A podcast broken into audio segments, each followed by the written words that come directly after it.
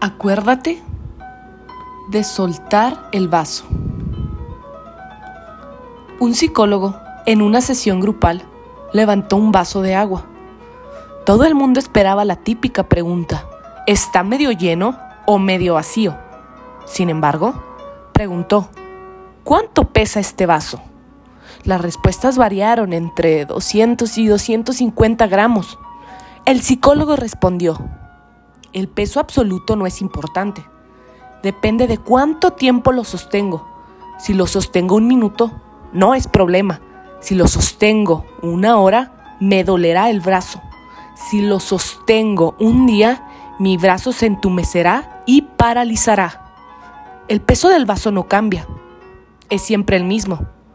Pero cuanto más tiempo lo sujeto, más pesado y más difícil de soportar se vuelve y continuó.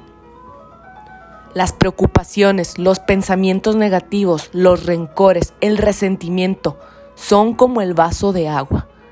Si piensas en ellos un rato, no pasa nada. Si piensas en ellos todo el día, empiezan a doler. Y si piensas en ellos toda la semana, acabarás sintiéndote paralizado e incapaz de hacer nada. Acuérdate de soltar el vaso.